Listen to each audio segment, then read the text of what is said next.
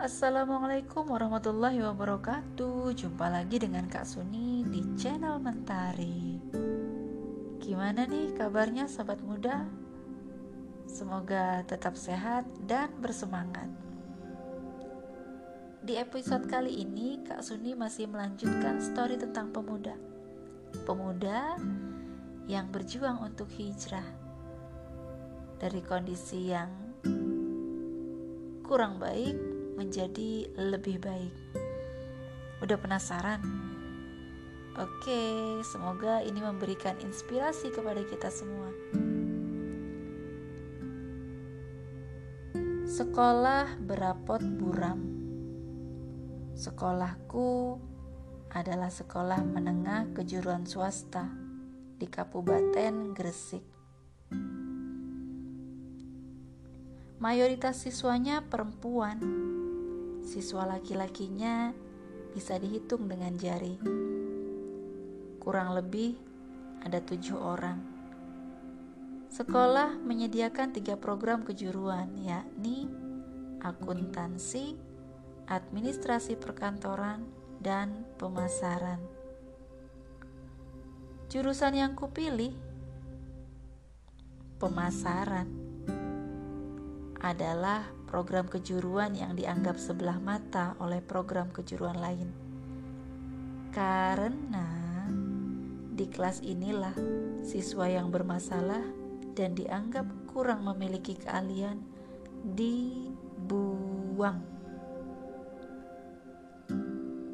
Di sekolahku, pelajarnya hobi tawuran antar program kejuruan dan tentu saja mencari masalah dengan sekolah lain. Siswinya jago pacaran. Bahkan setiap jam sekolah usai bisa dipastikan di depan gerbang sekolah berderet belasan sepeda yang parkir untuk menjemput pujaan hatinya. Tak sedikit yang kebablasan hingga hamil di luar nikah. Hmm. Dan menjadi ayam abu-abu demi mendapatkan uang untuk have fun serta pengakuan dari teman segeng.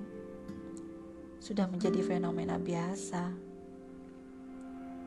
Dugem adalah aktivitas rutin kami setiap akhir pekan. Dan mayoritas pelajar yang moralnya tak keruan ini adalah teman sekelasku.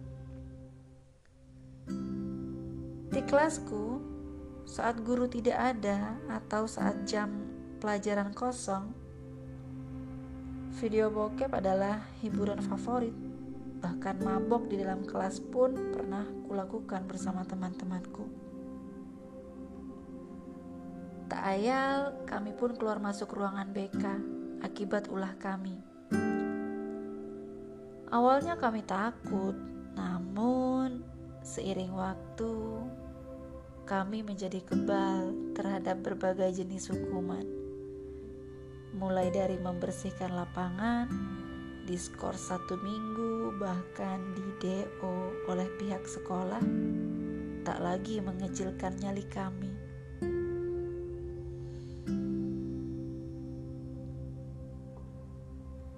Aku sangat bersyukur karena Allah Subhanahu wa Ta'ala masih menyayangi dan menjagaku. Meski sudah terjerumus sedemikian parah, aku tak sampai kehilangan kehormatan sebagai seorang perempuan. Ada beberapa siswa yang berusaha lurus dan menunjukkan prestasinya dalam dunia pendidikan, namun tenggelam dalam pekatnya citra buruk sekolah. Tak ada yang membimbing kami waktu itu. Saat itulah hadir seorang ibu guru yang dengan sabar dan telaten mengajak teman-temanku mengaji. Ia memberikan tausiah sebelum mengajar, membagikan buletin yang bahasanya sulit aku dan teman-temanku pahami. Ia juga sering menyebut-nyebut khilafah dan kerap mengobrol di luar jam mengajar. Mulanya aku dan teman-teman tak menanggapinya. Namun kemudian kami luluh dan terpesona akan kesabarannya. Dari 40 siswa di kelas, ada lima orang yang tertarik kepada sang guru. Kelimanya adalah teman dekatku.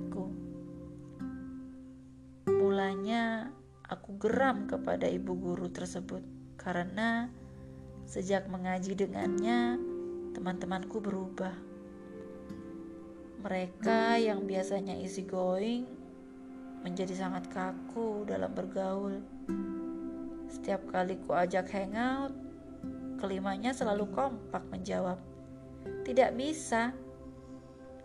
Padahal sebelumnya tak pernah menjadi masalah. Akhirnya aku tanya mereka semua, "Mengapa jadi berubah seperti ini? Diapain kalian sama guru itu?"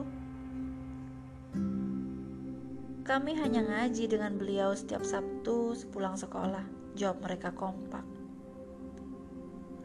Aku terkejut karena mereka mengaji tanpa mengajakku. Mereka mengajakku, namun karena gengsi kutolak mentah-mentah. Terlebih, aku menerima banyak informasi dari guru lain. Banyak yang menganggap ibu guru tersebut termasuk aliran keras. Jangan ikut-ikutan guru yang itu ya. Begitu pendapat guru-guru lainnya. Aku pun menyampaikannya kepada kelima temanku. Westa, gak usah diterus no ngajimu iku. Guru iku aliran keras. Tak kusangka teman-temanku malah membela ibu itu. Yo, kamu iku sing sesat. Kamu iku sing keras atine. Jangan ikut-ikutan guru yang itu ya. Begitu pendapat guru-guru lainnya. Aku pun menyampaikannya kepada kelima temanku. Westa, gak usah diterus no ngajimu iku. Guru iku aliran keras. Tak kusangka teman-temanku malah membela ibu guru. Yo, kamu iku sing sesat, kamu iku sing keras atine. Sejak itu, kelimanya menjaga jarak denganku. Aku tentu saja kehilangan mereka dan mulai berpikir tentang pengajian. Aku juga mulai memikirkan hidup dan masa depanku, juga keluargaku yang broken home. Aku mulai lelah menjalani hidup yang tanpa arah serta tujuan yang jelas. Ringkasnya, Pembicaraan dengan kelima temanku membuat aku berpikir akan banyak hal. Akhirnya, ku beranikan diri menghadap sang ibu guru. Ya, aku menghadap beliau untuk menanyakan apa yang dikaji teman-temanku yang sampai membuat mereka berubah. Ibu guru menjawab pertanyaan-pertanyaanku dengan sangat lembut. Di akhir pertemuan, beliau mengajakku untuk bergabung bersama teman-temanku yang lain untuk mengaji. Akhirnya, kami berenam mengaji intensif dan masuk pada kajian persiapan. Itulah sedikit kisah perjuangan ibu guru teladanku di sekolahku dulu.